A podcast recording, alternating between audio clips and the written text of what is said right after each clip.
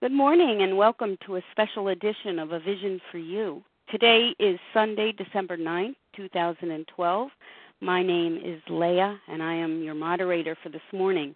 Today's topic is Step 5 Admitted to God, to ourselves, and to another human being the exact nature of our wrongs. In Step 5, we examine the information we found in Step 4 and make sure it is the truth. We try to improve on the truth we found to get a better quality of truth. Step five is an evaluation of the inventory in an attempt to get a better look at the information we gathered in the inventory process. Essentially, we don't rely on the information as we see it, we need the help of another. Here to speak with us today on their experience with step five are two recovered compulsive overeaters. Monica and Marcia have so graciously joined us this morning. And it is my pleasure now to turn the meeting over to our first speaker, Monica. Good morning, Monica. Good morning, Leah. Good morning. Thank you so very much. Good morning, everyone. My name is Monica. I am a recovered compulsive overeater and a privilege to be here with you all this morning. Thank you, God. And uh, I was asked to um, speak on um, step five here today. And first, I'm, I will give you a little bit of, um, of Monica's history and um, then speak a little bit about um, step five. Monica is a compulsive overeater. There's no doubt in my mind. Um, I have been a compulsive overeater since a little girl, and my story is very similar to most everybody probably listening on this line this morning. Um, I grew up in um, the oldest child of, of three in a in a very um, uh, dysfunctional family. Um, I was uh, uh, born to a compulsive overeating mother and a workaholic father. And um, it was, uh, you know, not a real, not much love or joy in that household. And um, love, uh, food was uh, was a comfort thing. Food was love from way back in the beginning. It was the only form of love I think that my mother was capable of showing, and there was plenty of food um, because she was very much a compulsive overeater herself. And uh, uh, when she was 30 years old, and when I was 10 years old, my mother died. It um, it was uh, a relief for me um, when this happened because she had been a very, very, very sick lady in all ways. And so uh, after this, I was the uh, oldest girl, the only girl, and so I became the uh, mother of the family or the whatever.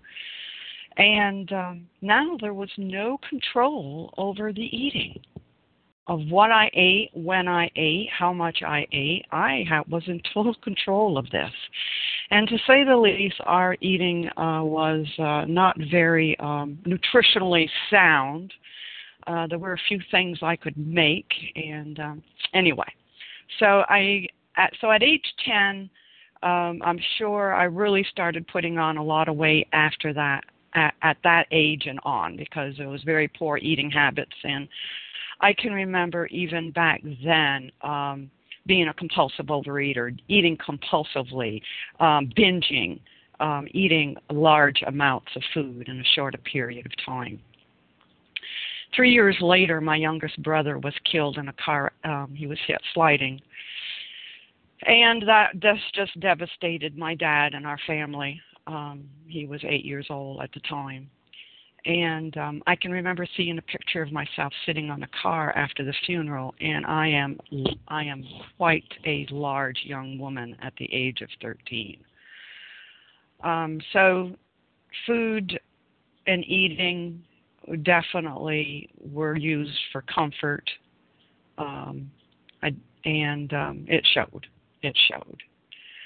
And so I have the the continued on story of uh, you know di- learning diet, going on a diet. So at age 13, I went to my family doctor, and we were talking in the 60s here. And so my family doctor gave me diet pills. So at the age of 13, I started with diet pills. And I did have a little bit of, you know, they helped some, and they would work for, you know, you know what diet pills do. They work for a few days and then they don't work. But anyway, I was able to to um lose some weight and I went through high school at probably around 100 and weighing around in the 140s. So I was still overweight, but I wasn't the fattest girl in the class. There was one more poor girl who was. But I was still, you know, one of the biggest kid g- girls there. And do you remember those awful green gym one-piece uniforms, jumpsuits, whatever? Those ugly things. You had, you know, you're being a fat girl trying to get into one of those things. And gym, oh, anyway, such memories, such memories but I did manage to stay around that size. Um, so I think I was probably a 14 in high school. And, um, you know, I was more active in doing things. And so I did um, stay around that size for those four years of high school. I then went off to nursing school. And um, I went on a starvation diet while I was in nursing school. And uh, it was probably you know uh I think a little bit of anorexia was going on there, and I just really hadn't thought about that before. But anyway, I starved myself. I ate very little. I did get down and lost uh, quite a bit of weight, and I remember that my graduation uniform was a size 10 and um, I graduated. I got my first job in a hospital, and almost immediately the weight started coming back on because, you know, I'm a compulsive overeater. I could only do these things for a certain length of time, and then I would start eating again. And so here I am, a new nurse, young nurse, and I can remember I would go into the kitchen where we would bring the food trays after the meals that were still left around that the kitchen people hadn't picked up, the dietary.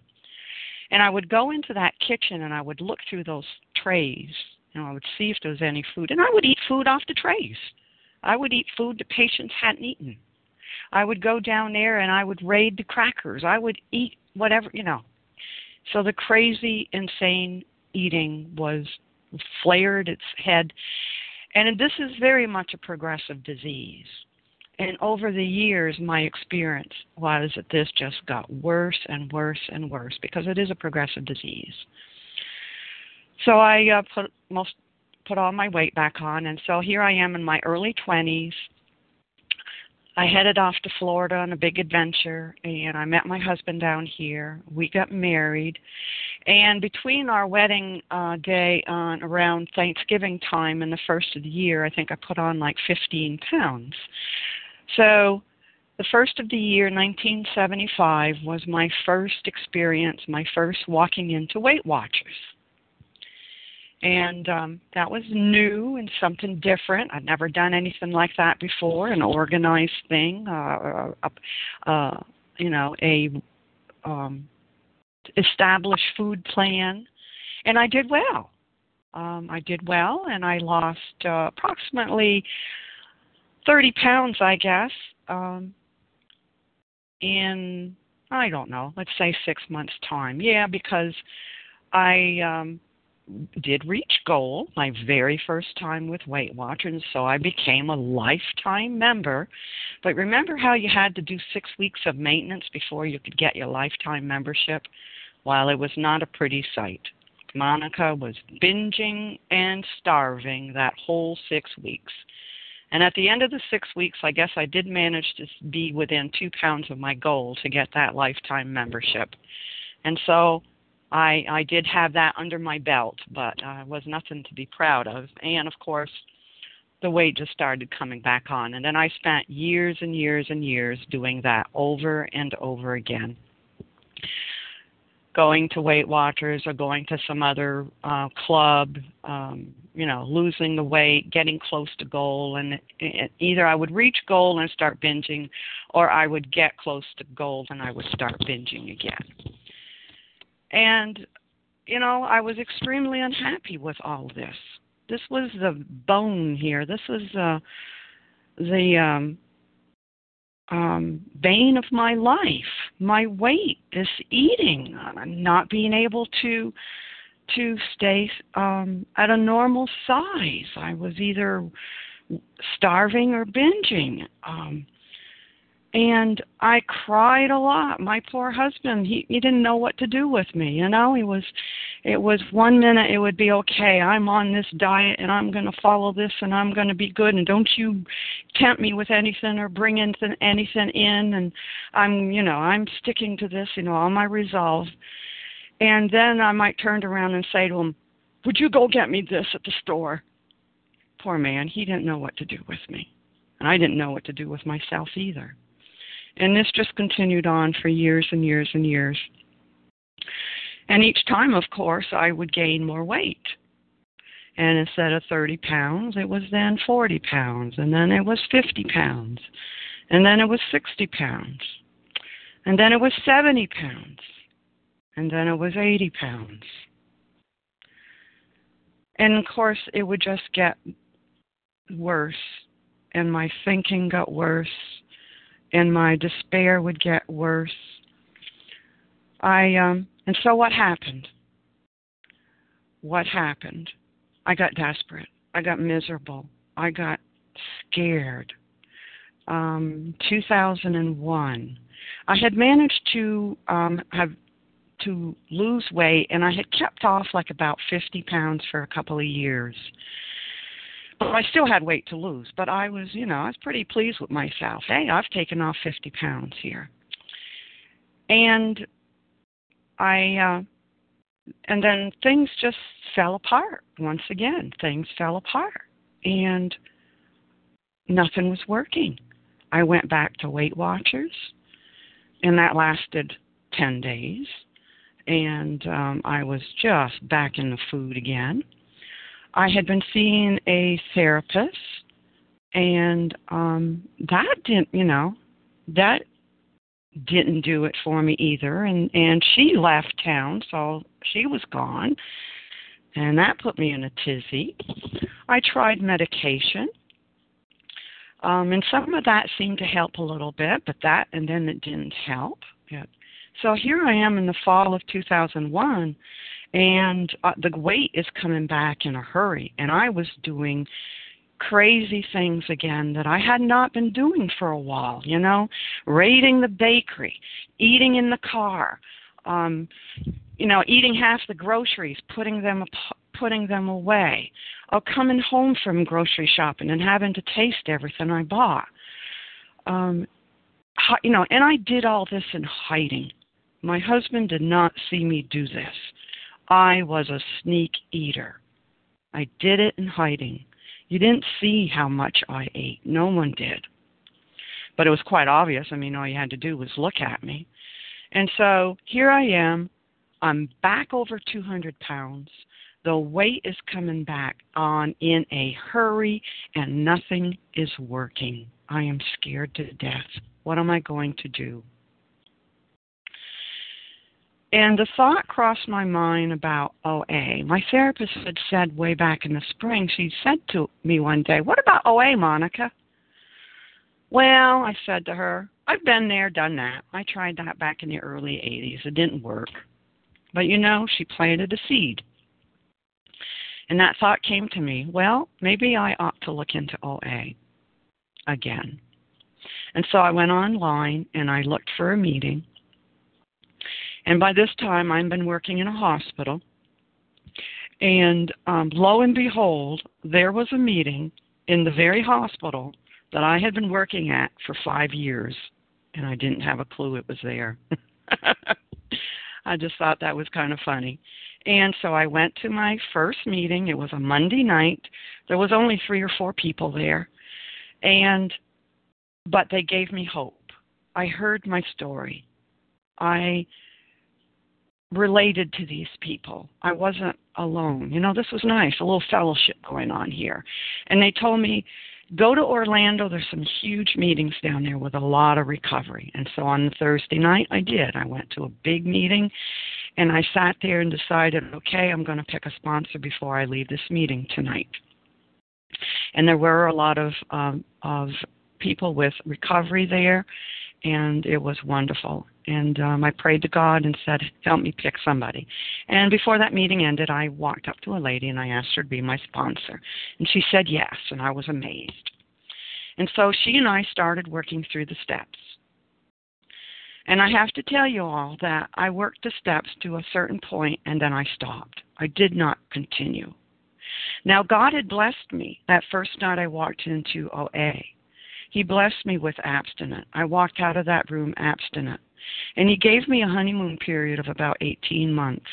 And I did start working the steps in there, but I quit. I stopped working them. So you know what happened. I lost the, you know, the uh, the abstinence uh, went out the window. And then it was a period of, you know, trying to get back on on the wagon, trying to, you know, I'd have a few weeks of abstinence and I'd pick up. I'd have a few weeks of abstinence, and I'd pick up. And this went on for um, a few years. And then three years ago, um, in 2009, so going on almost on four years, I went to a meeting with with my sponsor. We went to a new meeting, and it was a big book step study meeting. And this meeting was different. We studied the big book. I heard a recovered person speak, and I heard other recovered people speaking and sharing on that step. And I was amazed. It was powerful. I was here in recovery, I was here in solution. And they told me that if I wanted this, it was mine. God would give it to me if I would work these steps. And they also, it's, promised in the big book on page 84. After the ninth step promises there, there's a couple of sentences that say, Are these extravagant promises? We think not. They will always materialize if we work for them. And that gave me great hope. And they were telling me, and those first 100 recovered people that wrote the big book were telling me that, Monica, if you do this work, you can have recovery too. And so I hung on to that and I started doing the work. I started going through the steps. So when I came to step one, it was pretty obvious to me that I was powerless over my food. And I was a crazy woman. In the doctor's opinion, I learned that I had a disease. I had a twofold disease. I had a physical aspect, which is the allergy of the body, that if I pick up a binge food, I will develop the phenomenon of craving and I will eat. I will be craving and I will eat. And I will continue eating, and this is my experience, until I've either run out of food or my stomach is so full I hurt and I cannot move. And every time that Monica picked up a binge food, this is what would happen to her. I would be off on a binge on a roller coaster, and who knows when I would stop.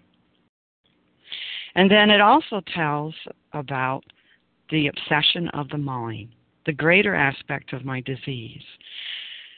And my mind would tell me, Monica, it's going to be different this time. You can pick that up today. You've been good for three weeks.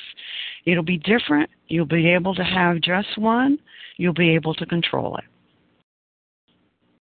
And you know, it was never different because if I picked it up, I would be right back on the roller coaster again.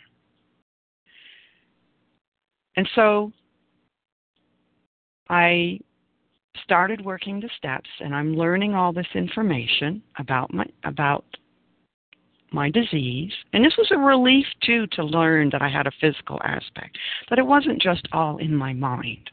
So, what do you do about that physical aspect? Was, I was told, Monica, identify your binge foods, and you have to put them in a box and you don't touch them. No matter what, you do not touch them. And I was told, you know, you've done this before. Every time you've started a new diet, you've put foods down, and you can do this. And this is action that you need to do. And you can do this. God expects you to take actions.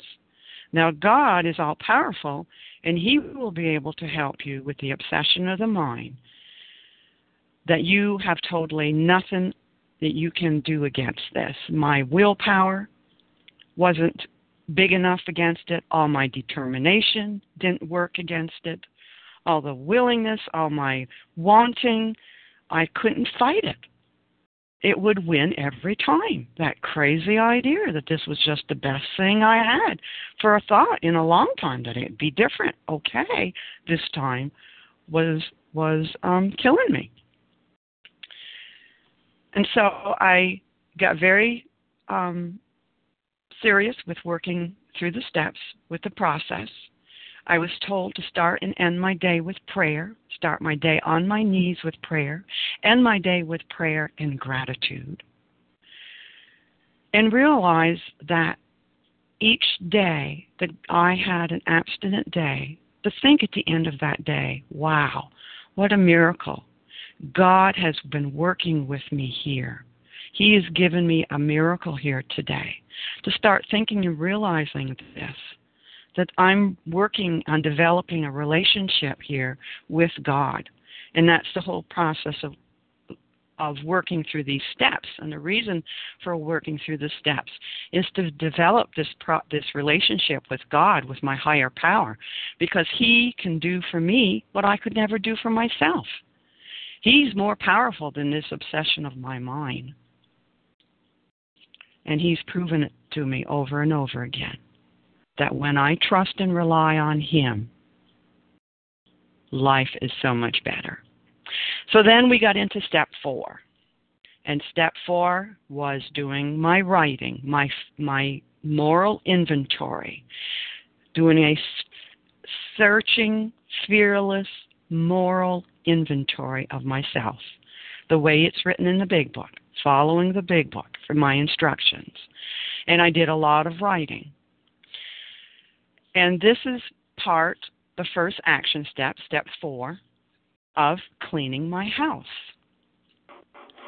And so I worked on my fourth step, and I did a lot of writing, going through my house and cleaning my house, finding all this stuff out about myself. Where was I selfish? Where was I dishonest? What was I frightened of? Who had I harmed? How had I been self seeking? You know, Monica would have told you that she was a very honest person and that I was not um, an angry person, that I didn't hold on to resentment, you know? But Monica learned a whole new side of herself here when doing this writing. I saw, God showed me that yes, I had been very dishonest.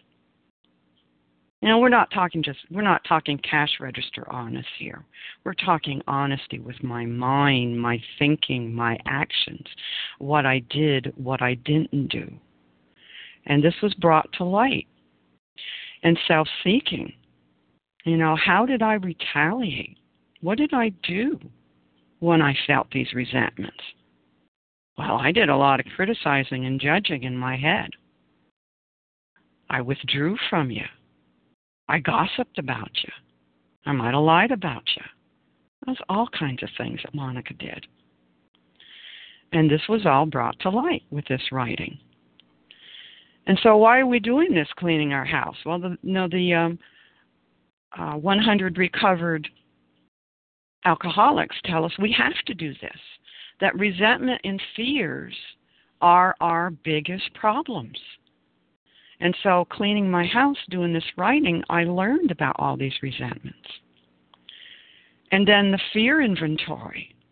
You know, I would have told you I wasn't a fear a fearful person, you know? I was a strong woman.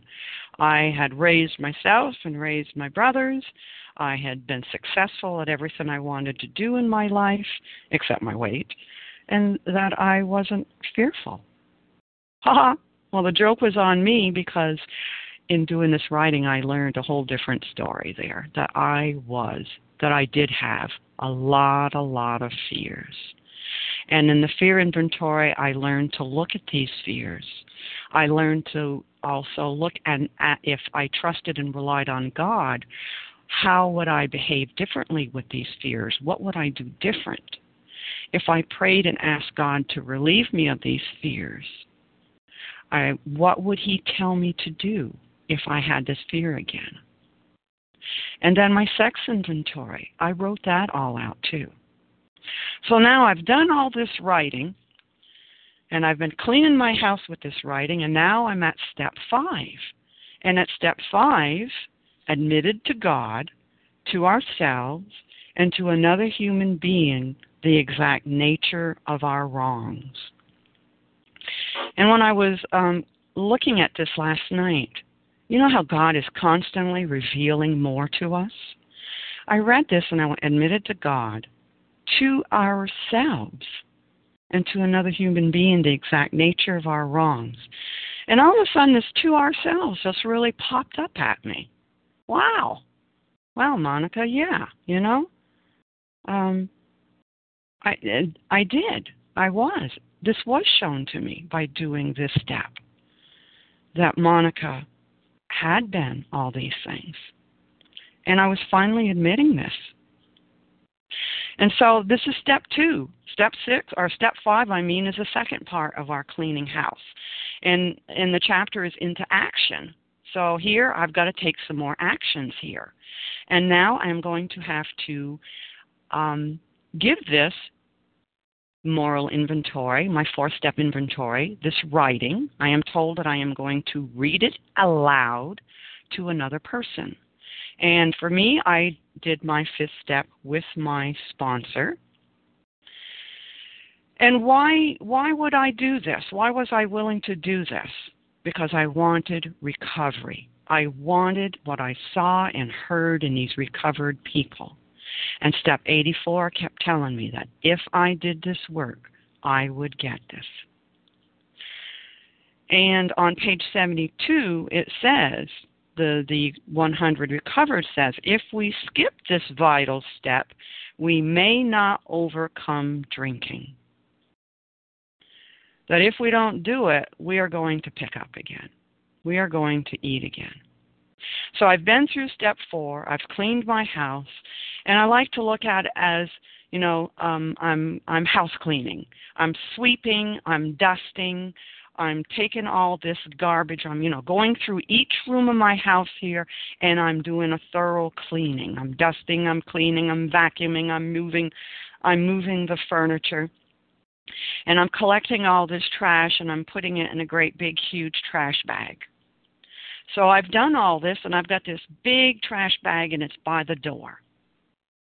Now my house looks cleaner. I'm looking around my house it looks pretty clean, but that trash bag is still sitting there by the door. So now I have to take more action. And I need to take this trash bag out of my house and go bring it to the dumpster and dump it. And this is step five to me. I'm going to read all that I have written in my fourth step to my sponsor. And I'm going to read this aloud. And, you know, because it says in a big book, our um, our self appraisals didn't work.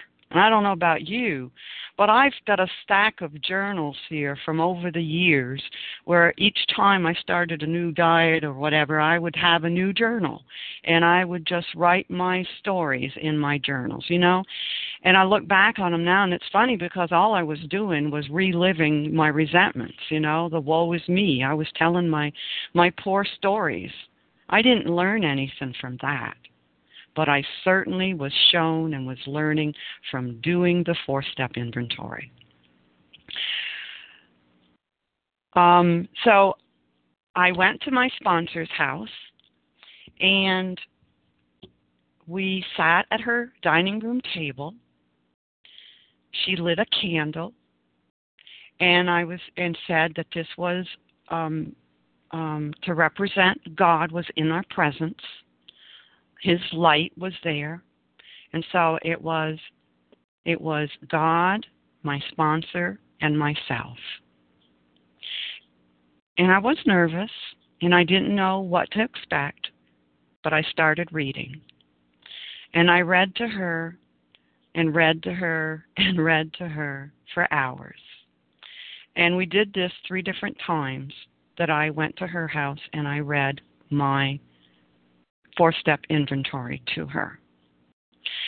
Now, in the process of doing this, of doing your fifth step, you know, I was learning humility here. I was I was learning to uh, humble myself by reading this to her and to God.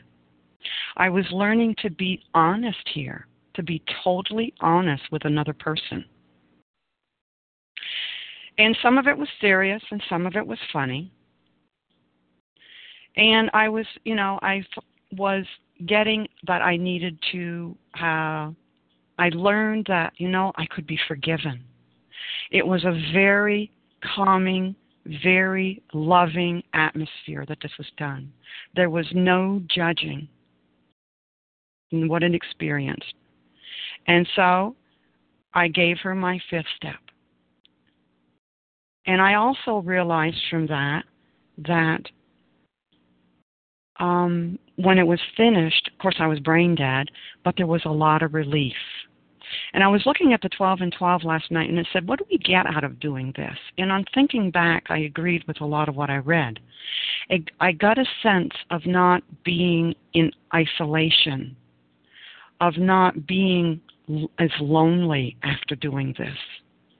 I got a sense of having a better relationship with God and with this lady. I got a feeling that of being forgiven, of no matter what I had done. There was no judging here in this atmosphere. And I also got a feeling that, you know, Monica, you can forgive others. You can forgive others too. That it was teaching me that all around forgiveness is a good thing. And so I did have a great sense of relief and a presence of God. And then I took my hour, my hour of thinking, of of of quiet meditation, of going back over the first five steps and praying to God and asking God, had I withheld anything? And so Monica had to go back through her house and look very carefully everywhere here had I hidden something under the bed? Had I kept something under the bed? Had I kept something hidden behind in that closet there? I was a good one for hiding things in the oven. Was there anything in the oven that I hadn't told her about? Was there anything that I had withheld from her and God? And so I called her back at the end of that hour and we talked and I said that I did not feel that I had withheld everything, that I had given her everything. And then we were on to step six and seven. And so that was ex- my experience with step five. Don't fear it. It is such a relief getting all this garbage out of us. And so, if you want recovery, you want what these 100 recovered people are are telling you you can have, work through the steps to the best of your ability with a sponsor, and it can be yours too. And today, my life is happy, joyous, and free. And I live steps 10, 11, and 12 on a daily basis because I don't want to go back to where I was. And I have been blessed with an 80 pound release, and I have gone from busting out of 22s to a size 10. Thank you, God, and I thank you all for listening. Thank you very much, Monica. And now I welcome Marsha to the line.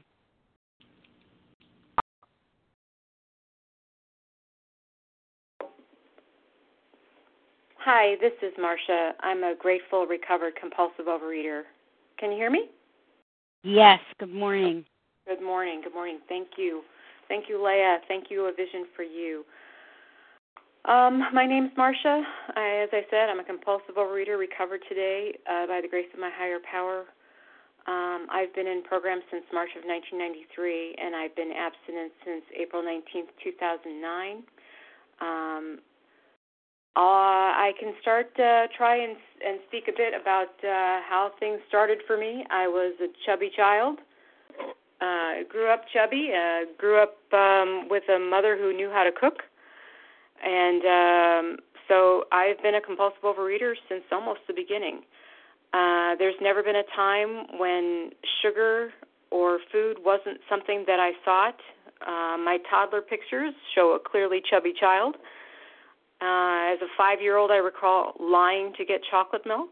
As a, a six year old, I compete uh, with my sister for eating uh, icing out of the icing bowl when my mother would make brownies. Uh, as an eight year old, I stole a girl's bubble gum from her cubbyhole at summer camp.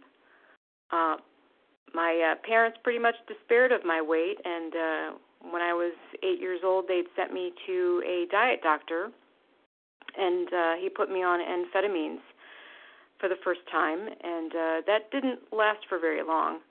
But uh, I do recall those little orange triangular pills that uh, used to keep me pretty much awake most of the time. My parents also tried to send me to the pay-in ways. Um, I'd went probably three times before I was in the fifth grade, uh, pretty much to no avail.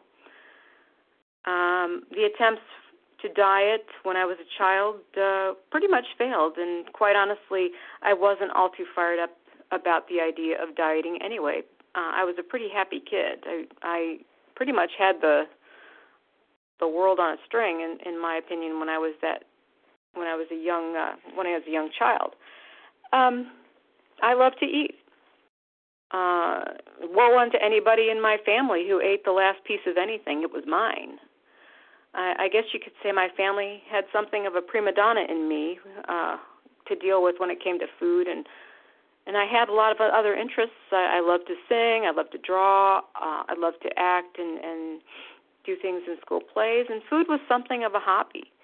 Um, but I was uh, I was pretty selfish and self-centered and obstinate and argumentative and competitive and unapologetic, and I was just mean and and these only got worse when I became a teenager, um, only because I started to feel the pain of what being fat really was. Um, the ostracism, the the humiliation. I was picked on, bullied.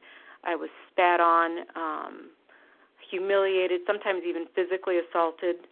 Um, and when I would come home, my only relief from that uh, daily barrage of pain was food. Uh, it was it was became more than just a hobby. It became my my lifestyle, my comforter, um, my boyfriend. The only thing that understood me. My parents didn't understand me. My family didn't understand me. My friends didn't understand me. But food made me feel good, or at least it just made me not feel at all. Um, as a teenager, I was angry. I was controlling. I was afraid all the time. Very shy, painfully shy extremely self-involved, um, inconsiderate of my family, my siblings. Uh, I was dishonest. Um, the whole thing, the whole shooting match. I was not a very pleasant person to be around as a teenager. Um, always shouting matches in the house. Um, always wanting my way. Always lamenting the fact that no one no one understood where I was coming from my family was held, hostage uh, to these moods, and God forbid my parents suggest a diet. I mean, you know, here here I go to school all day, and all everybody picks on me and calls me names and and and hurts me, and I come home and my parents add on to it, just pile on. I mean, it's just another peanut gallery of people who wouldn't accept me. And I did try the diets, as many as I could. I made a few uh, on my own. Um, they all failed, uh, or you know, I guess you could really say I failed them. Um, I, I just didn't understand why I couldn't stop eating. I wanted to stop eating. I wanted to be thin. Um, it was such a simple thing for crying out loud. I mean, just all I had to do was just put down the food, and I would lose weight. Uh, put down the food, do a little exercise. Finally, I'd get down to be thin, and I'd have a boyfriend I always wanted. I'd be able to wear the cute clothes that I couldn't wear. Um, I'd be able to go back and act in school plays again. I mean, my life could finally begin. Um, but that never happened, and that that continued on through to college. Um, uh, things got a little better more emotionally um, as you know the hormones of a teenager kind of died down, but um, but I never really could succeed at dieting. I tried to do it in college, um, but and but I never could, and I I, I just grew more and more resentful over the years and, and fearful, and my and my life was not panning out as I wanted. As a young adult, I was uh, working mediocre jobs, and I was struggling with coworkers, and still struggling with family, and and and and by the time I was 28 years old, I had uh, ate myself up to nearly 300 pounds. Um, I was a very angry woman. I wanted what I wanted and wasn't getting it. Uh, my family continued to disappoint me. My coworkers were unreliable. My bosses were incompetent. My jobs were beneath me. In my mind, I was a victim of life. God made me fat. My mother made me fat because she was a great cook. Others made me fat because they they left these foods out parties that I had to eat. Didn't they see that I didn't need that? Well, that was pretty much who I was as a person um, leading up to uh, pretty much the, the first successful diet I had been on. And I had managed to lose about 135 pounds on a commercial weight loss program. Of course, a lot of that I, I would purge my way down to uh, down to that weight. And boys started to look at me. Guys, I don't say boys, but guys started to look at me at work, and I started to feel attractive I started to feel like a, a human being for the first time in my life. And so when it came to uh here I am, this young woman who's about, you know, 31 years old, and hey, life is starting to really come my way. Hey, wow, great. And then my mother passed away suddenly of a heart attack, and and um, and my life just kind of fell apart then because then I um, my mother had already been a widow. My father died when I was 17. Um, and now I had two adult siblings and a pretty much a dysfunctional relationship with all of us together. Um, we somehow ended up living in the same house together as adults, and it was it did not work out very well.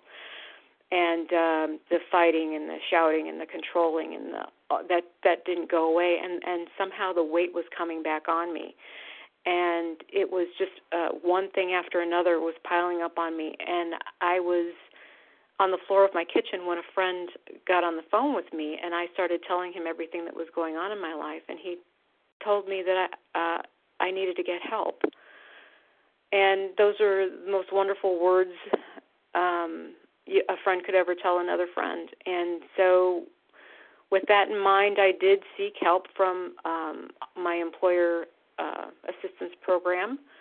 Um, I was found to be clinically depressed at the time, and uh, and because I, I felt like I really was, I didn't want to go anywhere. I didn't want to do anything. I was binging and purging, but the weight was coming on. So you can imagine the kind of food that I was shoving into my body at the time, and uh, I was completely back into the food. Uh, the diet had uh, had failed me again, and um, uh, but it did finally get me to a place where they said, "Do you need to go to OA?"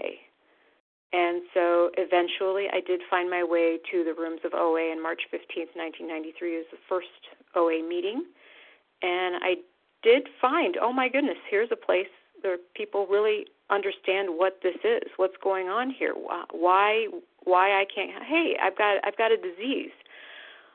I didn't fully concede or I didn't uh, fully understand the nature of it. I mean, I, I kind of kind of read a little bit of the big book, but it really wasn't my primary book that I worked with. Um, I worked with uh, OA literature, and I worked with sponsors, kind of, sort of, um, and uh, I got to the fourth step and did something of the fifth step.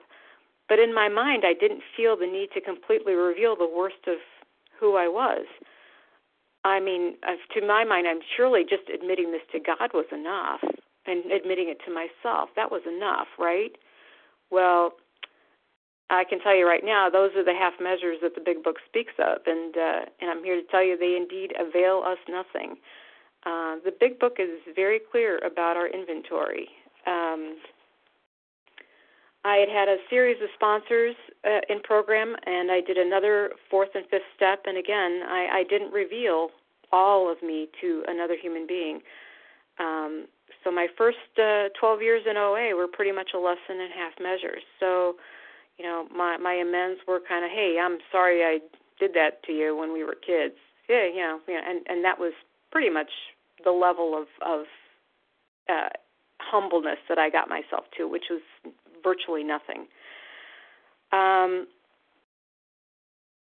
the paragraph at the bottom of 72 uh, in the Big Book describes this uh, really, really clearly. And uh, essentially it says we must be entirely honest with somebody if we expect to live long or happily in this world. And so um, I never really did get that never really did do do that to to the best of my ability. Um, I never fully humbled myself, and as the big book says, says the result was nil. Um, so you can imagine I, I went into full blown relapse um, after 12 years in the program, um, and it was about near it was nearly four years that I was in relapse. I was back into the food full swing. It was like the disease, you know, it was it, it had kicked right in instantaneously. It had it, it had never gone away. It was there. It was full blown. It was daily, daily, daily. Had to have this. I had to eat this. Oh my gosh, I, I ran out of this. I have to go get this. Almost every day, I was in the grocery store buying something, buying cake, buying donuts, buying potato chips, buying pizza, buying just. I just had to have had to have this. I had to have this, and even though I tried to walk past it, I would try to walk past it, and I'd get to the cash register, and I'd turn around and I'd go back and I'd get it. And I had lost some weight in in OA in the beginning. I had lost about 70 pounds, and um, but I was still about 205 uh, somewhere in I was above 200, and I never really uh, never really could get down there. But I was always at a point in this program like, like, hey, 70 pounds is enough. I mean, my gosh, I mean, this is really good. I'm I'm not almost 300 pounds. This has to be, this has to be enough, right? This is this is enough. But um, my the entire first part, my OA uh, history part one, was was an exercise in in uh, uh, it's good enough. It's good enough um, but I saw what good enough got me. Good enough got me into a terrible, terrible relapse. And so I gained uh, nearly all of that weight back that I had lost. And so here I was about 200 and um, almost 270 pounds again, and miserable and and tired and um, just just I couldn't understand what the heck I had done. I, I knew where the answer was. I knew I needed to go back to OA. I mean, I'd gone to the meetings, but I was just sitting there and just just not not participating, not engaging. And so there came a point where I made an excuse for myself that I didn't even have to go to the meetings anymore. And so for uh, from July of 2008, I, I stopped going to OA meetings. And uh, in the meanwhile, I just kept binging and binging, occasionally purging and binging, binging some more, and and I was an absolute miserable person.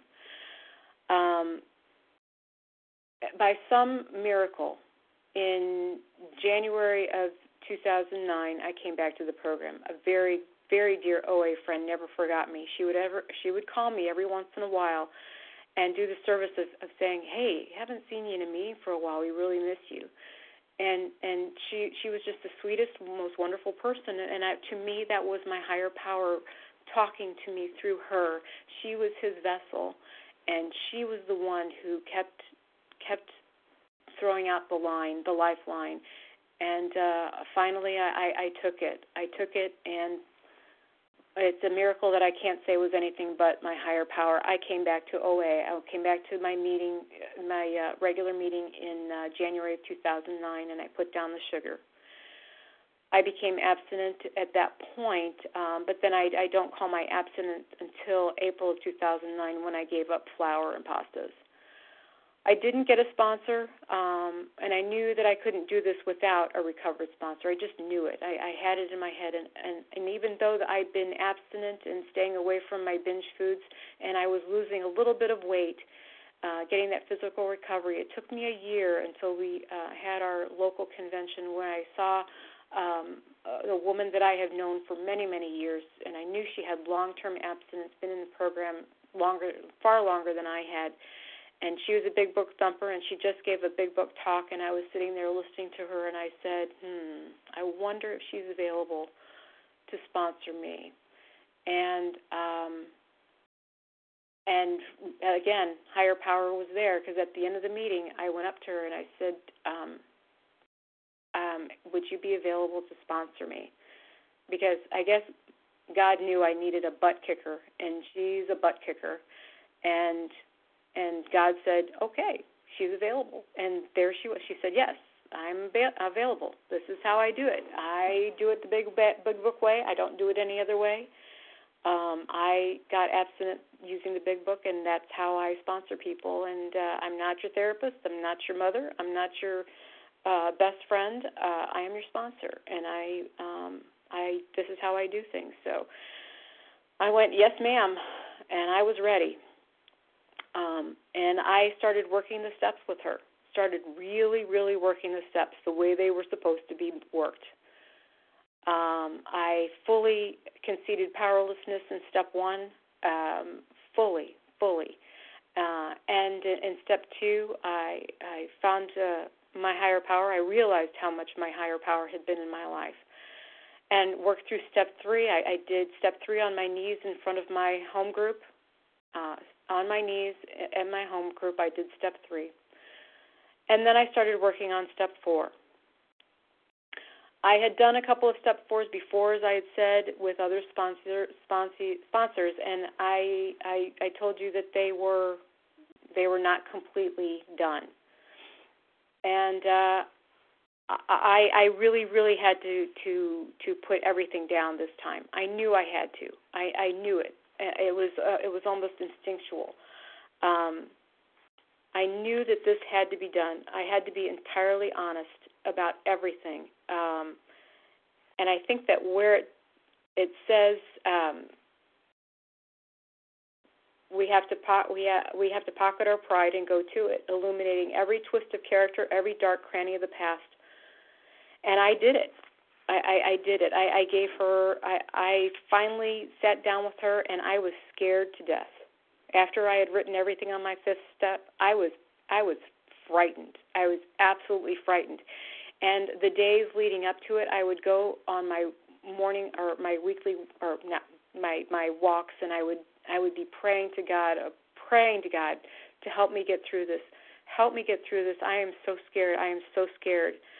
Um, there were so many aspects there were a few aspects of my inventory that I just did not want to talk about to anybody to anybody. They were just so wretched and so bad.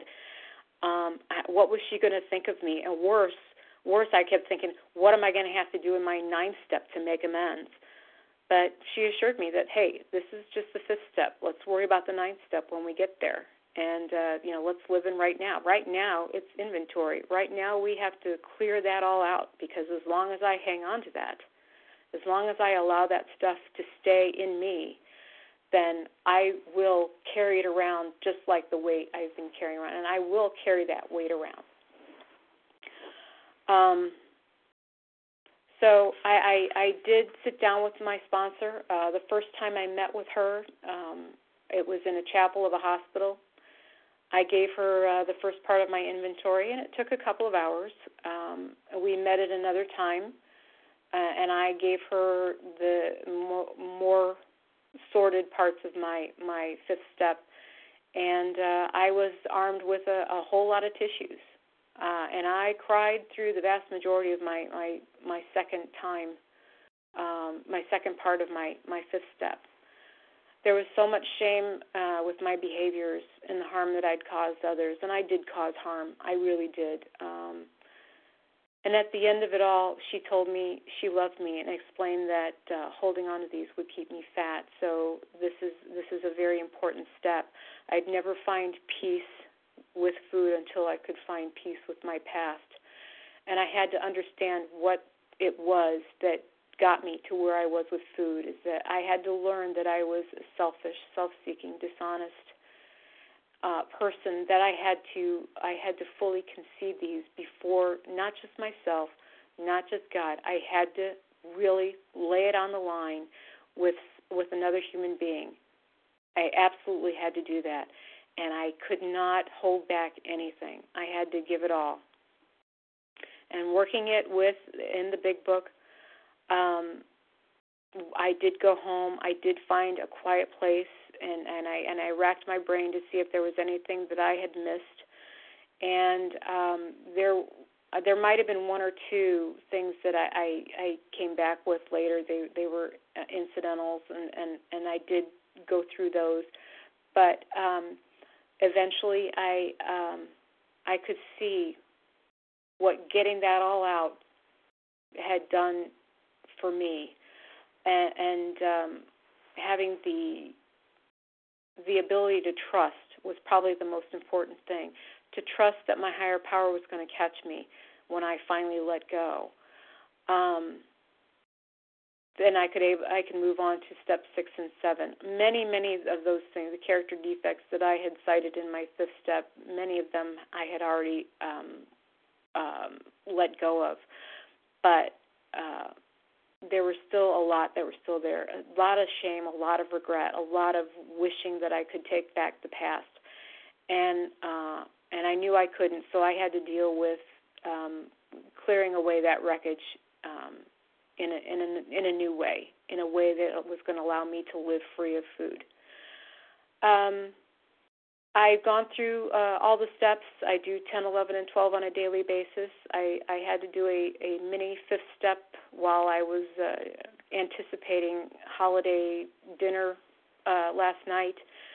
Um, the thing is about uh, about life is that you know people are still in your lives and you still have family members. They're you know they they are. Uh, I love them dearly. Um, I I try very hard and, and at accepting them as they are, but I am human, and uh, sometimes I have my my fears and my uh, resentments kind of come out. And my my hopes for them. I well, I should say my premeditated resentments in my in setting expectations and hoping that things go better at this holiday dinner than they did the last holiday dinner. Um, but but I'm human, I, I'm human and I'm progressing. And I got on the phone with my sponsor and I just let her. Ha- I said, I am afraid. I I am. I just don't want this to happen. I don't want this to happen. I don't want that. And I and and my sponsor said, I hear a lot of I in that.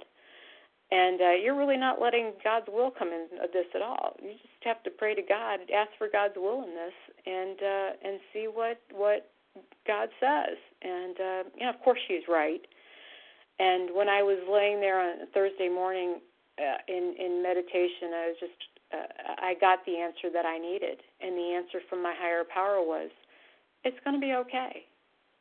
You're going to be able to take care of yourself. You're a grown woman. You know how to handle this now. You you and and you know you know that food. I mean, it didn't even occur to me that food was going to be be the way to handle this.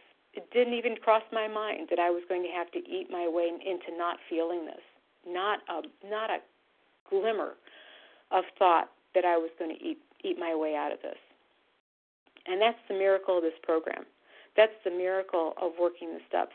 And I truly, truly believe in working the steps the Big Book way. It's the only way that I was able to get through all 12 steps to to have a 140 pound weight loss, to be wearing a size 8, size 10, and uh, and to be able to sponsor people in the same way and to see the growth and and the change in them as their higher powers are working for them in their lives. Um, I am absolutely 100% convinced that the Big Book is my uh, redemption as far as the, the higher powers words are absolutely inspired and and uh, Bill W to me is an angel uh, a, a vessel of higher power and uh, I thank God each and every day for bringing OA into my life. It has helped me to deal with my family. It has helped me to deal with my friends. It has helped me to deal with coworkers. It has in, improved my life in, in in so many in so many areas. I I people that I used to resent, coworkers that I just could not tolerate, family members whose behaviors were just uh, previously uh, unacceptable to me are now just people they're they're just God's children to me. They're they are God they're doing the best they can and and I have to do the best I can to accept them as they are and pray to God for their well-being, for their happiness, for everything that I want for myself. I am uh, more at peace in my life than I have been at any any point in my life. Uh, I, I my relationships are so much better. This could not have happened without OA. This could not have happened without the Big Book. Uh, I am grateful beyond words. Uh, I am blessed beyond anything that I thought I deserved. And I'm very grateful to have had the opportunity to tell my story. So thank you so much. Thank you very much, Marcia, for sharing your experience, and Monica as well. We now open the line to anyone that may have a question they'd like to direct to our speakers, Monica or Marcia. Press star 1 to unmute.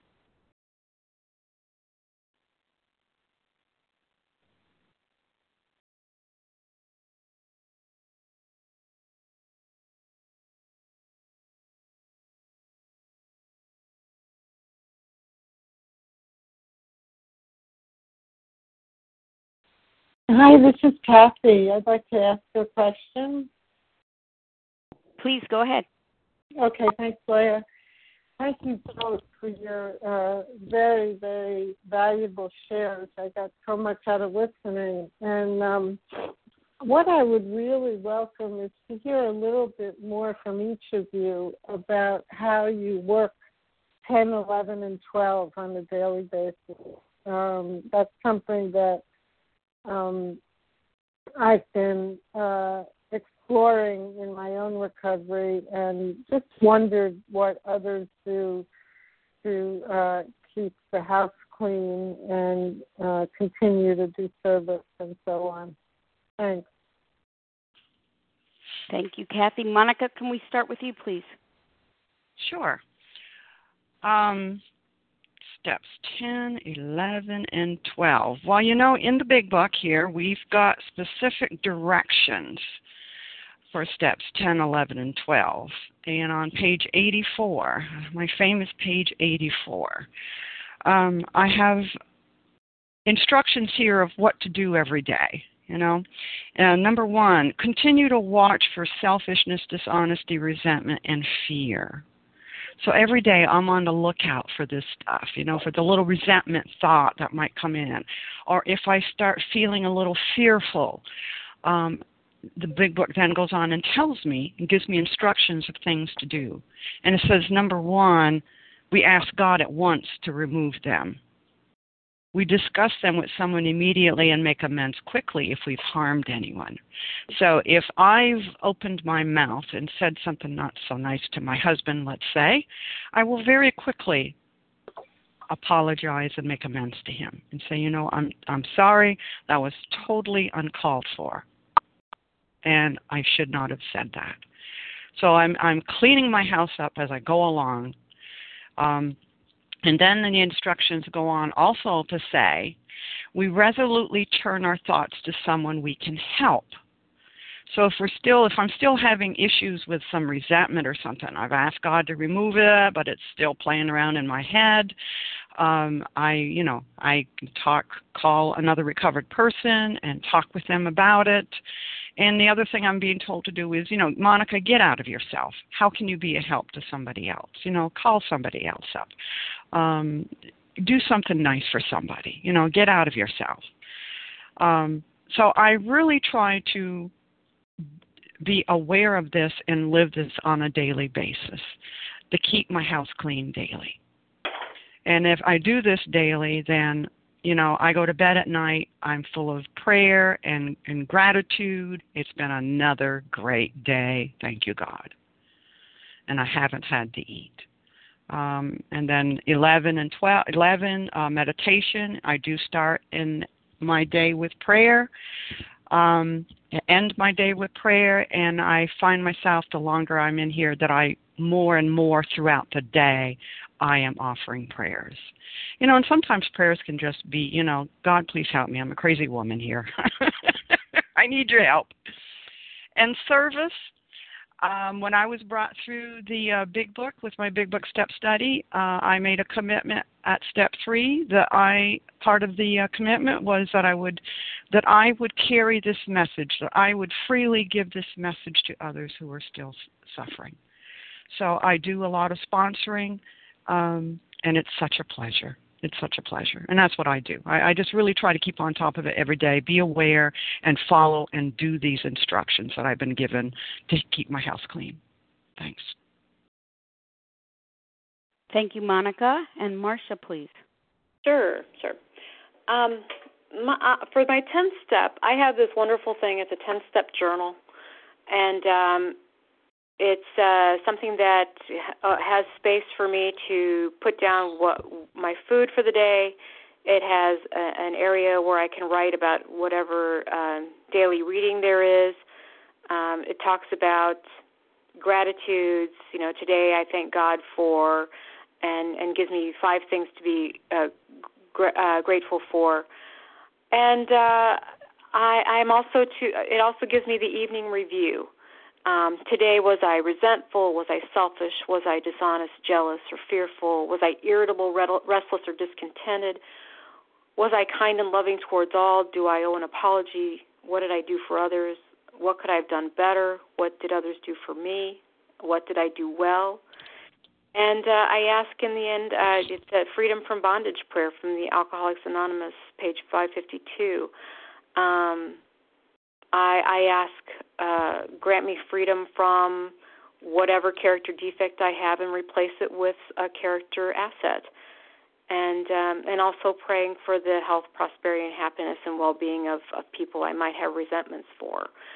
Um, if there's something that I need to uh, address with my sponsor, which I had this week, um, something you know came up about family issues and some fears that I had and certain resentments that I had um, I, I did talk with my sponsor about it, and I, I did go through what was my what was my part in this. What what's what is my what is going on with me that I have this fear stirred up in me.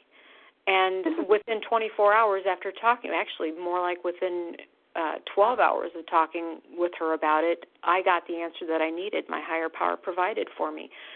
Um, so so prayer and meditation work i can tell you that. I mean i went to bed afraid and i woke up with an answer from my higher power. And so i was able to get through the the rest of that day a far more serene and at peace with uh with uh, what was going to be you know whatever whatever the outcome of my family dinner was going to be. It was that was god's will. And i what I feel and what I want and and uh, how I want things to go. D- don't enter into it. Uh, this is uh, it's just this this is just the way it's going to be, and I have to accept my family as they are, and I can live with that. I can live with that. So, um, so I do pray in the morning. I, I do the Serenity Prayer, the Third Step Prayer, the Seventh Step Prayer. And then you know there are sometimes during the day where I have to pray. I'm in the middle of a meeting and something is going on a little bit longer than I you know uh, than I had anticipated, and that that was a mistake. All you know right right there.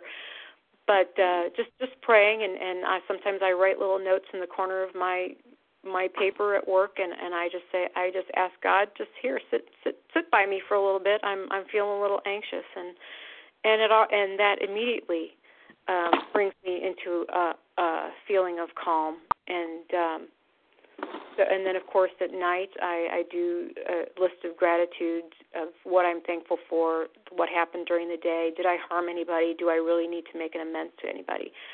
Um, I, I am blessed right now with the. I I am immediately able to. Um, if I if I do say something that's out of line, I, I catch it immediately and I I stop myself or I make an amends immediately. Um, I, I I try to live my life in a way that I don't have to make an amends to people, and that's how I, I, I'm far more. I listen more. I listen more in meetings, and I try. I, I have a um, a sense of humor. And sometimes it's it can be a little too. It, it can inject a little too much interruption, and so I've I have determined that, um, and God has removed from me um, for the most part, my uh, my my tendency to you know pop in an occasional joke in the middle of a meeting where it might otherwise be inappropriate.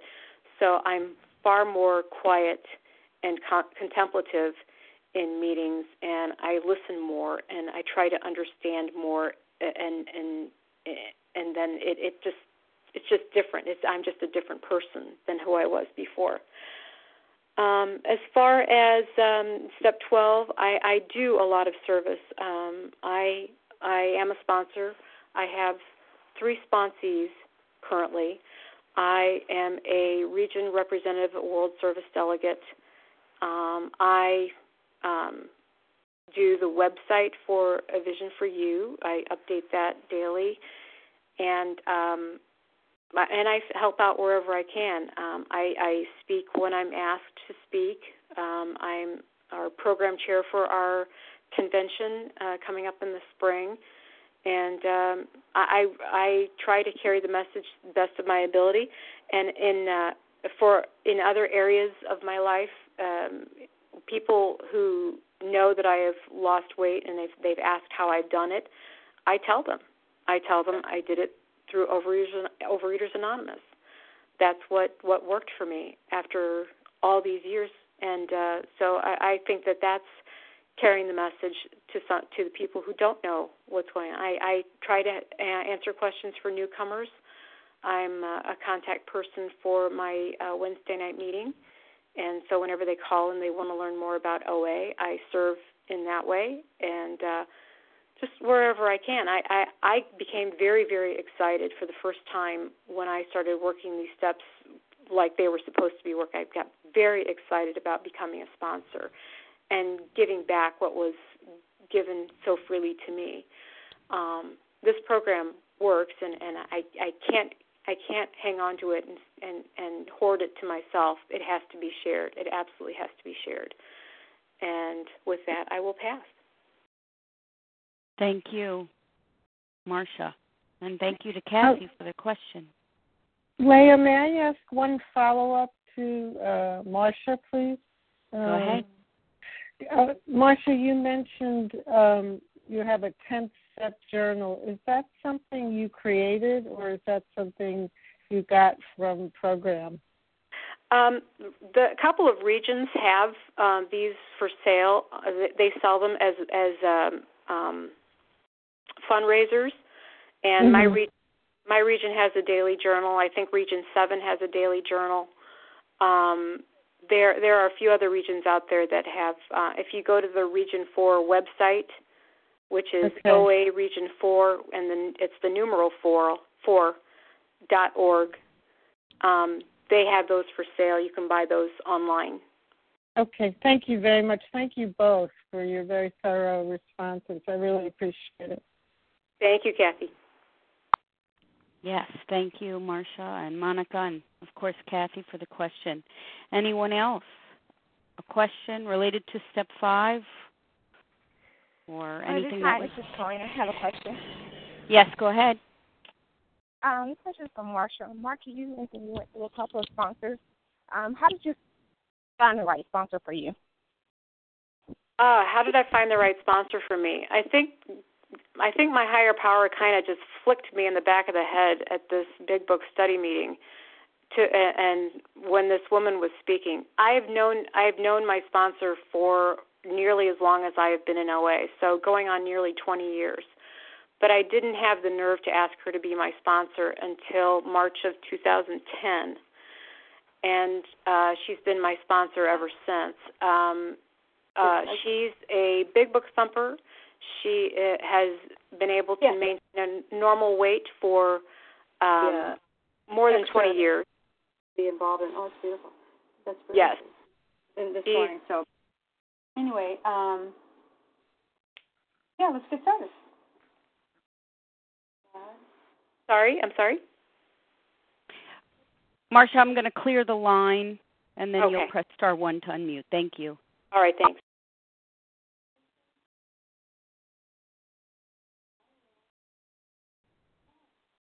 Marcia, thank you. Star one to unmute.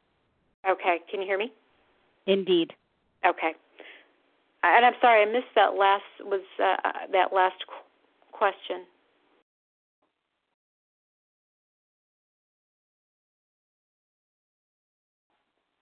Perhaps that was some background noise. Oh, okay, okay. Um, anyway, um, I-, I was inspired uh, to get my. Um, I was inspired by a power greater than me to ask this woman to sponsor me, and uh, it was it was a a really uh, it was a very important inspiration because she has uh, helped to change my life, and uh, she will never accept that she herself did it. She she uh, is very humble and uh, very much a spiritual person, and she's extremely knowledgeable in many facets of of OA and other areas, and and has been um, a godsend in, in in a literal sense. So I hope that answers the question. Thank you very much. Thank you. Uh, mm-hmm. Any other questions? Star one to unmute.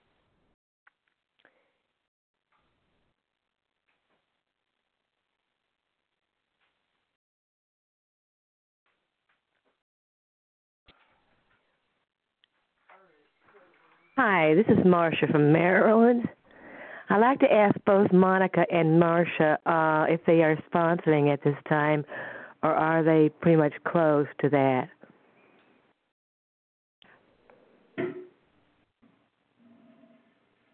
This is Marcia. I do have, um, I, I do, I am full with sponsors right now, uh, sponsees right now. Um, I, I, I work a full time job, so uh, I try to do my best uh, to uh, to to keep full three sponsee full time sponsees going at at uh, you know without becoming too overwhelmed. But so I am full right now.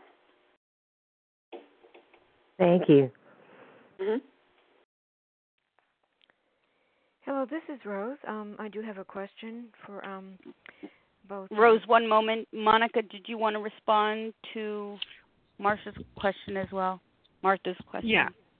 Yes. Um, I too, at the moment, um, I usually have, uh, I will take three at one time who are going through the reading process because that takes the most time.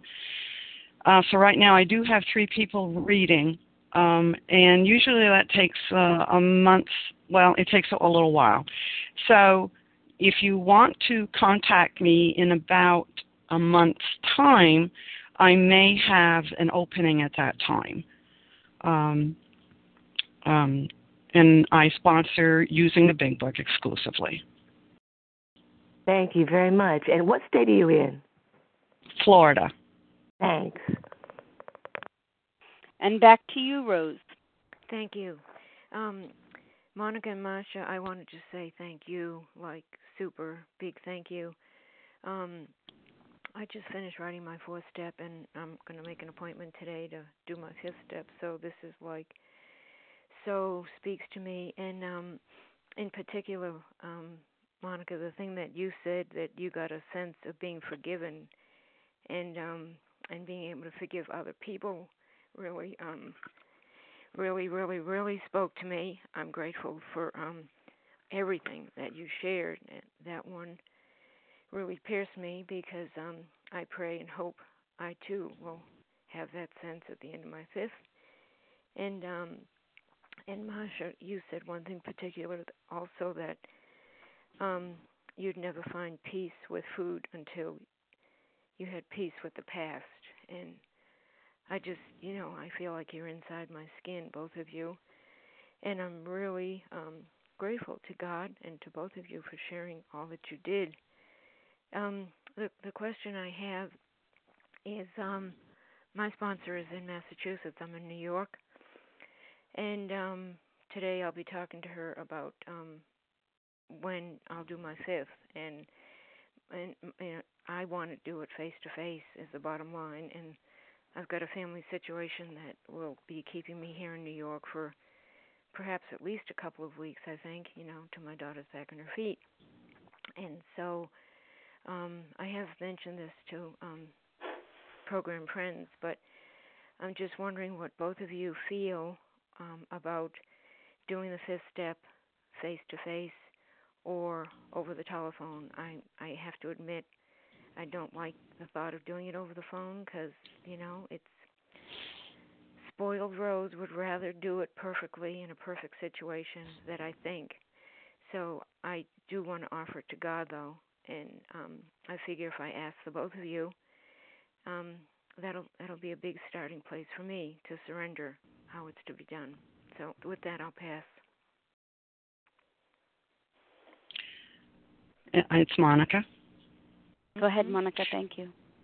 Um, I have done it both ways.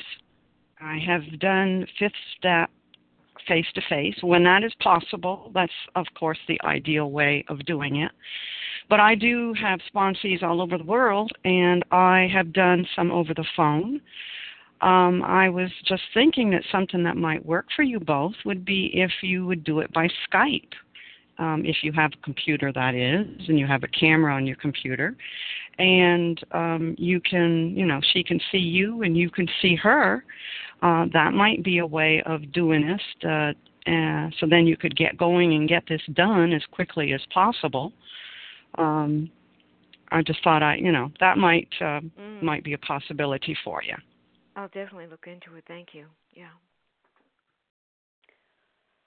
Uh, this is Marcia. I uh, my sponsees uh, are are local except for one. Uh, one is uh, is long distance, and we were just kind of com- contemplating uh, the other day what was the best way to do it because she does have an option to do it face to face with someone that she has been working with previously. So we're um, we're kind of working through that right now. Um, I, the ideal, obviously, as Monica had said, is to do it face to face. But I know it is possible to do it long distance, and as Monica suggested, Skype is a great idea. And um, and yeah, I mean that uh, any if there is a possible way to do it that way, then then maybe maybe give that a shot. And uh, other than that, I, I think it, I, I have uh, my sponsor does it long distance as well, so uh, it, it will work. You know, the only the only really way it won't work is to not do it at all. So, however you can do it is, uh, you know, as long as you're doing it, that's the most important thing. That's great. Yeah, I, I I agree. I agree. Get it done. Um, and and like Marcia said, you know, there's always that possibility of having somebody else listen to your fifth step. Yeah, that's great. Thank you both. And Marcia, what Marcia are you? There's a Marcia B and a Marcia S. I'm Marcia B. You're Marcia B. Thank you. Okay. Mm-hmm. Thank you both so much. You're, You're welcome. welcome. Thank you, Rose, for the question. Any other questions? Hi, my name is Chava. Can I share? Hello. Chava, go ahead. This is question period. Yes, go ahead, Chava. Okay. So I'd like to thank you for um, uh,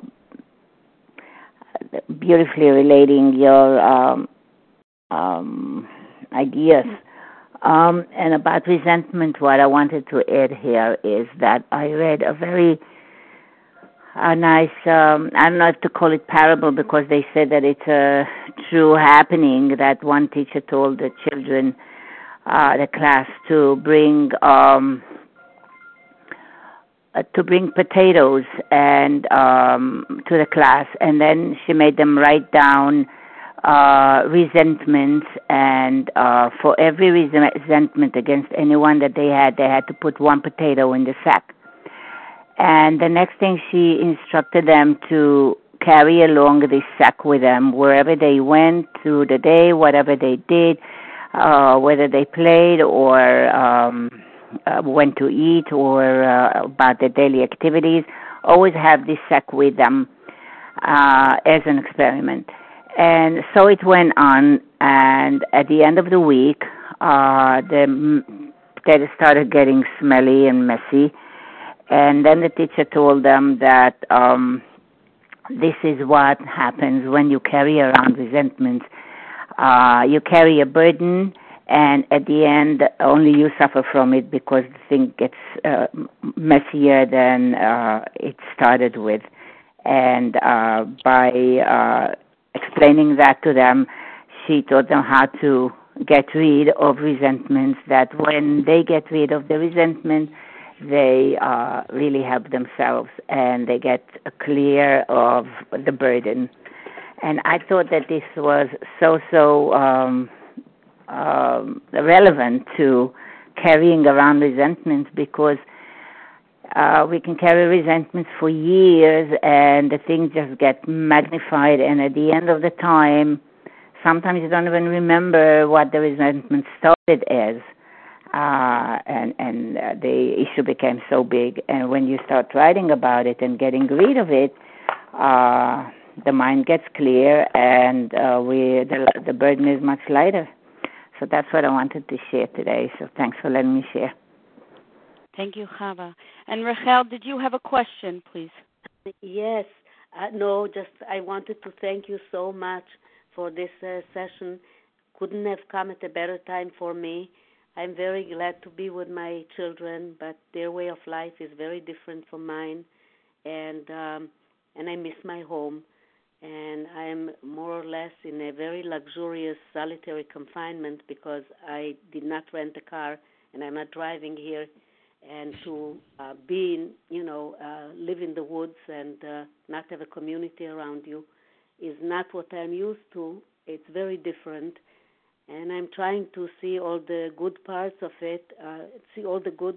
They're living a beautiful life, and and they're very positive people. But um, but I'm going through a lot of of pain of uh, being a brat. I would have liked things to be my way. I would have liked all my children to be with me in Israel and having the same lifestyle that I have, which is not possible. Two are on the west coast and two on the east coast, and uh, with none of them do I have the comfort of being the way that that I, that I, the way that I am managing my life as a as a as a Jew as a Jewish woman. And uh, it takes a lot of effort to maintain what I need to have my own dishes and to have my own uh, to take care of my own Sabbath.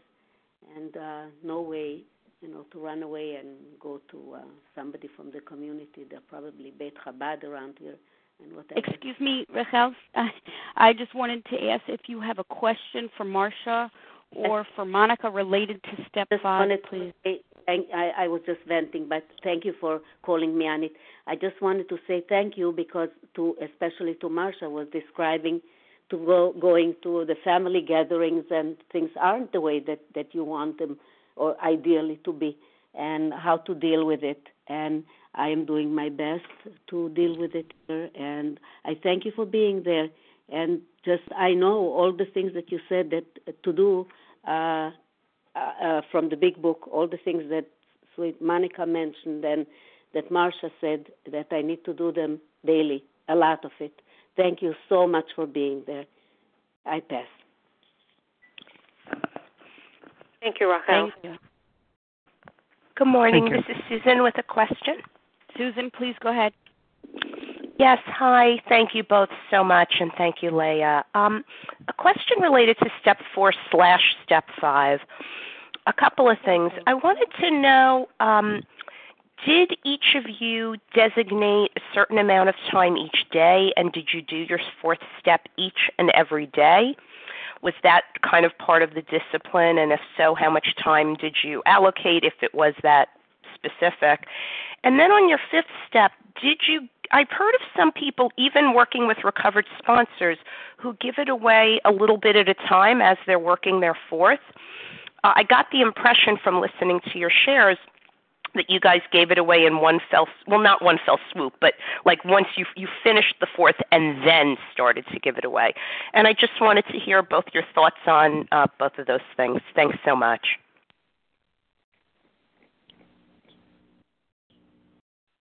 um, it's monica um, yes part of my uh, third step um, commitments um, when I took the third step with my sponsor was that I would write daily. Um, and I honestly have to say that in the beginning I did not do that. But I found that once I made it part of my daily schedule, I, I worked it into my life that a certain time of day in the morning worked best for me. I sat down and I did some writing. And um, I usually spent about an hour. Um, it didn't end up being every day of the week, but I was working four or five days a week on it. And of course, you know, the more um, the the more that I consistently that I did it on a daily basis, the quicker I got through it. You know, and we do want to get through this as quick as possible. So Monica could have gone through it quicker than what she did if she'd been better at what she did to begin with. Uh, so that's on the on the writing. And when I um, um, sponsor, uh, I also ask because this is the way I was brought through my sponsees to make a commitment that they will write daily on their fourth step when they get to that. And then I forgot what you asked about the fifth step. If you gave it away all at once, oh, yes. Yes, I did all of my writing of my four step writing, and then I did the fifth step. Uh, with my sponsor. And I think, you know, the steps are in order and they're numbered for a reason and that you need to do one before you move to the next one. And so um, um, I did do all of my writing. Now, in the process of the writing, there were times where I did review some of my writing with my sponsor, and that was to make sure that I was doing um, doing it correctly, that I was doing a proper turnaround and looking at myself. So we did. So I did read to her some of the stuff as I was writing it to make sure that I was doing it properly, that I was looking at myself the way I was supposed to be doing it.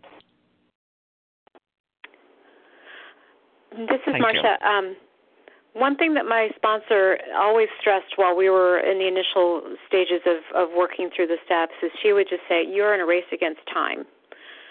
Um, you really need to work on this. And she she's something of a nudnik, and thank God for that, because um, I needed somebody who was going to press me for this. And I knew she was going to be the one that was going to press me to work the steps. So, um, as far as, as getting through my fourth step, I worked through it daily, and uh, as Monica said, for about an hour. I gave myself an hour, uh, hour, hour and a half, or however long I needed to get through. And I started with, you know, obviously the names that I needed to put down, and and the four lists, and I and uh, you know, uh, my resentments, my fears, um, my sex conduct, and who I'd harmed and went through and put down the people on the list. Then I put down why I resented them, or or why I, I had these fears, and then you know I did the whole the, just as the big book prescribes that we do it, and uh, I managed to get through it in um, probably less than two weeks.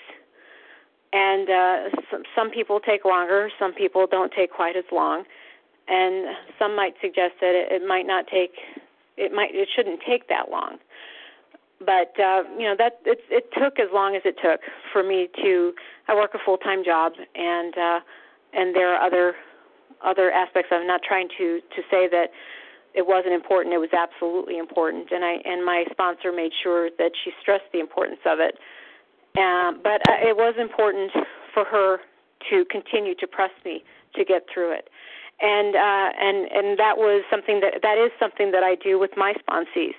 I do get on uh, the phone with them and I say, okay, how's that fourth step coming, or how's that ninth step coming? Um, I, I think that is uh, a, a part of my my job as a sponsor is to make sure that they are working the steps. So, um, and it's something that my sponsor did for me. It set me free, and I that's all I want for my sponsees is to be able to live happy, joyous, and free. And so, I press them uh, to do that. And then, as far as my fifth step goes, I did it all in uh, one fell swoop. A couple of sessions, but I did the list first and then sat down with my sponsor and gave it away. I also, just like Monica, I do believe in working the steps in order. So I hope that answers your question. You both did. Thank you so much for being so thorough. You're welcome. You're welcome. Thank Hi, you, this Susan, is Lisa for the from question. South Jersey. Go ahead. Good morning, everyone. Um, thank you so much, both of you, for uh, sharing your stories and, and how to do step five. I have two questions. Uh, the first question, and either of you can answer. What suggestions do you have for people who are looking for a sponsor? And, like, you know, how important is it? Because I'm hearing, what I hear from this meeting and from all the meetings is this is a, you know, we're, this is a race against time. You know, we're sick, we need to recover. So, how important is it for you to feel a certain level of I guess, connection or comfortability with the person you're working with. And the second question is um, the fifth step says give your um, give it away to God and to another person. Um, how important is it in your? Do you think it is to give it to your actual the person who's sponsoring you, or to just like you know a priest or a therapist or whatever? Um, it's Monica.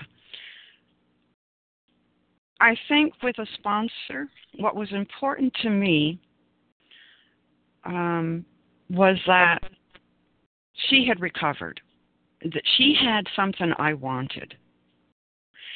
And she said, I will be your guide. I will guide you through these 12 steps. And I said, okay, I want recovery. Um, so in in my case, she had something I wanted, and that's why I I went. Well, actually, there wasn't all that many sponsors available at the time, but basically, it boiled down to she had what I wanted, and I wanted it. I wanted recovery, and so I was willing to do what I needed to do, and she guided me through the process. Um, and and how important do I think it is to give it to your sponsor? I mean, that's nice. It's very nice if we can do it with our sponsor because, you know, this lady worked with me and um, uh, had spent a number, you know, quite a bit of time talking with me and, and um, going over things. And it's, you know, so she knew um, quite a bit about me before I did the fifth step with her. So that was nice. But I think more importantly is that we get it done. Um, and if it means uh, having somebody out to listen to it um, in order to get it done, I think that's okay too. And I'll pass. Thank This you. Marcia. Oh, sorry. Go ahead, Marcia. Yeah, this is Marcia, and I think what's important is that on page bottom, very bottom of page 73, it says we must be entirely honest with somebody if we expect to live long or happily in this world. Rightly and naturally, we think well before we choose the person or persons with whom we take this intimate and confidential step. So, it, it, it essentially gives you permission to choose to whom you want to give this fifth step away. Um, but I think the most important thing, the key thing, is thorough and honest. Uh, honestly, giving it entirely away, being entirely honest with somebody, giving it completely and utterly away to whomever you choose to give it away. So if your sponsor isn't somebody that you want to give it give it to, you'd rather give it to a therapist, you'd rather give it to um, um, a, a person of religious domina- denomination, a priest or pastor or rabbi or whomever. If you'd rather do that, then then then that's your choice. But you know, pray on it, think think on it, and decide which is going to work for you. Um, but be honest and thorough in giving it away. Um, don't don't just say, okay, well, I didn't work with my sponsor on this one, so I will only do it halfway. Be thorough and give it completely away to another human being. Um, with my sponsor, I knew I knew pretty much what I was going to hear from her from some of the things on my list. And I knew she was going to be honest with me. I absolutely knew. And I knew I needed that honesty. I needed that um I needed that brutal fact honesty from somebody who um who had the ability to give it to me, who would not mince words, who would, you know, essentially, you know, say it like it was. I needed that. I needed that as a um I don't want to say it was a, a punishment. I, I just want to say it was a, a, a brutal honesty about some of my behaviors. I needed that. I deserved it. I think to hear it, and, I, I and I, I thought that was the best thing for me as a person to hear that from another human being. Um, nothing wishy-washy. Nothing. Oh, it's okay, because some of it was not okay. It was absolutely not okay. And um, um, but in the end, I knew I would also get the love. I knew it. I knew that this person was coming from a place of love, and um, and I knew that my higher power was working through her. I just knew it. Um, and I think that's uh, that's all I had. Thanks. Thank you, Marcia. Any other I'm questions? Ann. I'd like to ask a question, please. I'm Ann uh, from Texas, and I appreciated the uh, the shares so much. They were very meaningful to me. And I'm going to ask a food question, and I hope it's applicable to other people. Um, I can handle myself abstinently in social situations very comfortably because abstinence is very important to me. I'm invited to my daughter's with her mother in law for a holiday dinner. I have a prickly relationship with her. She is fixing, well, it doesn't matter. It's something I don't eat or I don't want to eat. And her mother in law and my daughter are both very heavy. I have no idea if they're compulsive eaters. I suspect they are, but it's not my business. I am not heavy, and I am a compulsive eater. And it will be very obvious. Uh, I I think I, I have a prickly relationship with my daughter. She's only making potato pancakes and sour cream and applesauce. And I guess I, what I what I think I was going to do was to just take one and pretend to eat it and I don't want to be a phony. And I don't know how to handle this. And if it's applicable to wider situations and you care to comment on, on it, I'd really appreciate it. Thank you for the question. And Marcia or Monica would like to respond. Uh, this is Marcia. It, when faced with those situations, I say, "Thank you, but I am allergic." I I appreciate it though, and that's really all I have to say. I'm allergic to certain foods and and that's that's been made clear to me. Uh, I am allergic, and I think that most people say, "Oh, oh, you have an allergy?" They'll pretty much leave you alone, and and that should be it. Um, sometimes it's not, and this is well, you know, I I, I do appreciate your thoughtfulness in, in making this, but you know, I mean, there's really nothing more I have to say. I'm allergic, and it's not something that I can eat safely. Sorry, that's pretty much all I say. Um, thank you. Thank Unfortunately. You, uh, and Monica? Son, okay, I'm sorry. Um, being, you know, if you fail to plan, you plan to fail. I would, um, you know, if possible, I, I think I might um, talk with one of them and and and say, like Marcia just said, you know, I'm allergic to this um, can I bring something? Um, and have, so then you would have something that you uh, could have. Um, that might be a possibility, you know. Uh, and like Marcia said, I really like what she said. You know, uh, thank you very much. I really appreciate, but I am allergic to this. You know, it's being honest and um, and it's something hopefully they can understand and relate to. And then you you just you just that's it. You don't go into any details. You just that's it.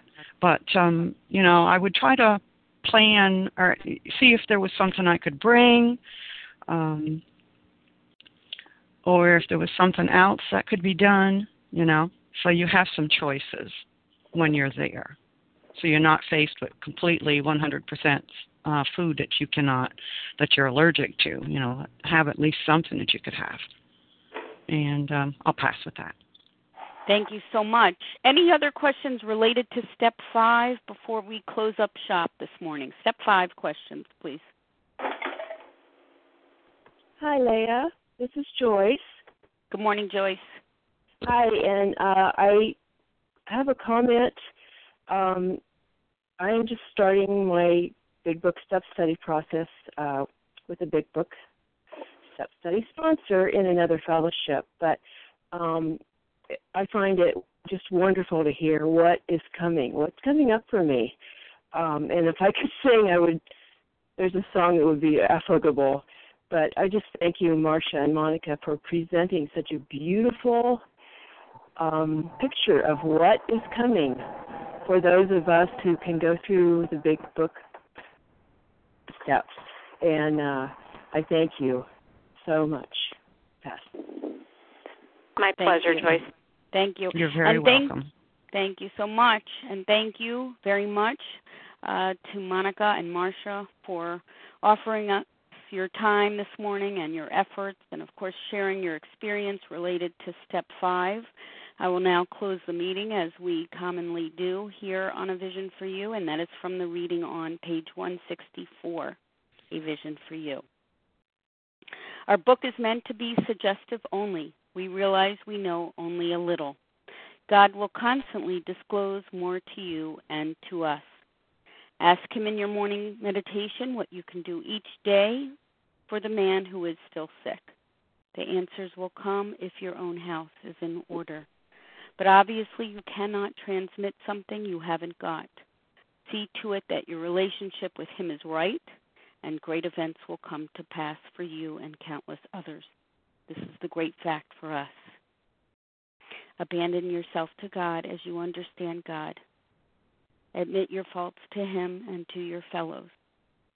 Clear away the wreckage of your past.